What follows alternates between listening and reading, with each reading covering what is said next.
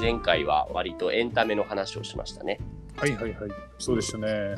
一石さんにそういえば勧められてた、ちょっといい曲があるみたいな話してたの覚えてますあ、ライムスターの曲ですかそうそうそう、ライムスターの The Choice is Yours っていうね、そ選択肢はそうお前が決めるみたいな、うう。そうんいうタイトルの曲ですよね。そうなんですよ。聞きました行きました、よかったですね。ゆうきさんに多分ハマるだろうなと思ったんですよね。はいはいはいはい。そのね、まず最初の歌詞からその入るのが、現状の不満というか、うんなんか最近これ良くない、政治が良くない、年寄り良くないみたいな、言ってるけども一番の原因は自分にあるんだよねみたいな、自分がお前が何もしないからいけないんだよね。はいっそうそうそうそうてそう。いう。ちょうどなんかね、ゴールデンウィーク中にね、なんかうんヤフーニュースのコメント欄とか、なんかいいろんなもん見ちゃって、時間あったから、はいはい。もうみんなほんと文句ばっか言ってんなって言ってる俺も文句言ってんなと思って、うんうんうんなんかこのもどかしい気持ちをね、思いながらたまたまその曲聴いて歌詞見たら、うん、うん。やばいなんかもう本当に脳天バーンみたいな感じ。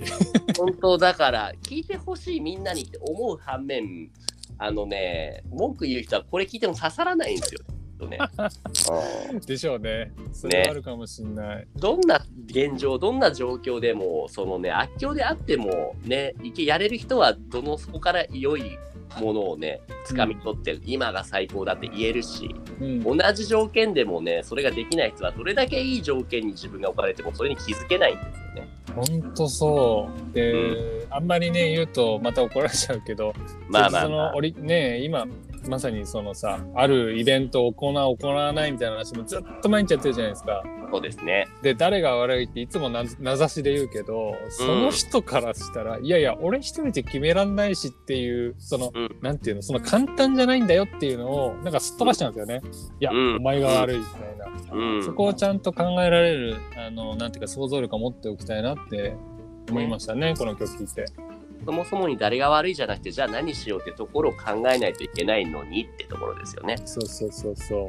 逆に言うと、いい例を挙げるとね、最近、その僕今使っているアドレスっていう、えっ、と、住み放題、あの、月4万円でいろんな物件に住めるっていうサービスを使ってるじゃないですか。はい。最近結構ね、若い子に会うことが多いですよ。それも大学生、1年生、2年生とかのね。いいね。うん。うんうんうん。やっぱ彼らに共通して言えるのは、その普通だったらコロナ禍になって、その行きたいだけに行けなくて、なんて俺は不幸なんだみたいな言い方をするんですよ。うん。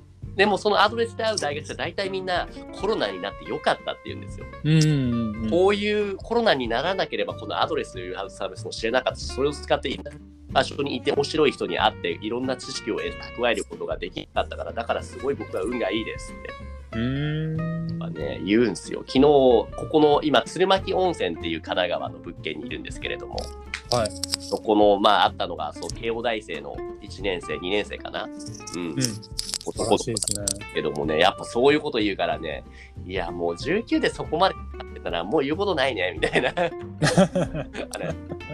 えー、そっねか。あと自分で選択してるんですよね、そういういや人たちはねほん。とこういうことですね。で、今日は何でしたっけね、昨日はエンタメを取ったけれども、今後どうしていこうみたいな話ですかね。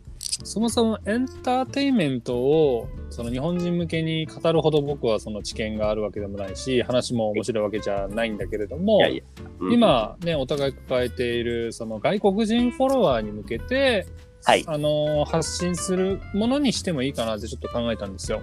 なるほど、日本人だけに発信するのではなくて、海外にいる日本に興味のある人向けにも発信したらいいんじゃないかってことですか。もというか完全にそっちに振っちゃうのもいいかなと例えば今やっているこの、えーポッドキャストはその SNS を伸ばしたいって考えてる人向けに、まあノートも加えてやっていこうって話じゃないですか。そうですね。であのエンターテインメントについてはすっごくわかりやすい日本語を使って、うんうん。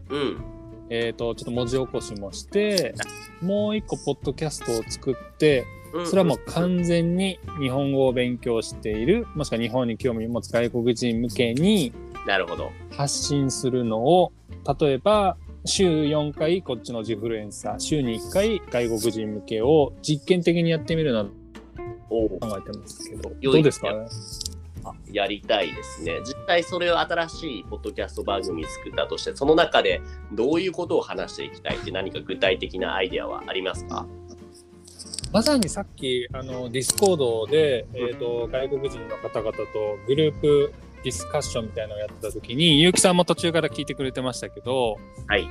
あの、あそこで結城さんが、えっ、と、なんだっけ、ブルーピリオドっていう漫画がすごい良くて、で、ちょうどね、そこに参加してたスピーカーの2人が、私日本語勉強して本当良かったんです。最初は家族に反対されたんですけど、うんえー、と最終的には納得してくれてうん日本に来るチケットも買ってくれてみたいな話すごい盛り上がってる時に刺したじゃないですか、この漫画もあるよってうんうんで多分ね彼女ら読むと思うんですようんうん。ああいう状況作りたいなと思ってはいはいはいはいはい。だからたとまあ切り口なんでもいいんですけどこういう人におすすめしたい漫画でもいいしこの漫画おすすめですでもいいしみたいなのを週に1回結城さんが僕になんか2時間で見れるようなのプレゼンするのどうかって話をしたんですけど、はい。僕プラス周りにいるその聞いてくれてる外国人向けにおすすめをする場っていうのを作ってまああとはコメントとか見ながらあのアジャストしていくといいいいのかなと思思いましたね。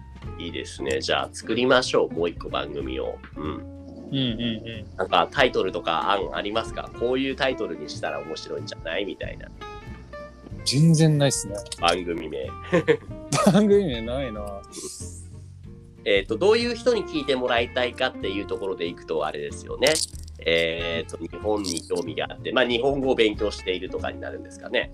うん、やっぱり検索されるって意味では日本語、ジャパニーズあたりは必須かなっていうのありますね。うん、でその中でもそのただ文法を勉強するとかではなくてそのパーソナリティ僕と一石さんの好きな興味のあるコンテンツに対して語うんるプレゼンをするうんでそれを聞いた人があ私もそれ気になるって実際に手をつけるところまでを目指すそういった点ですね。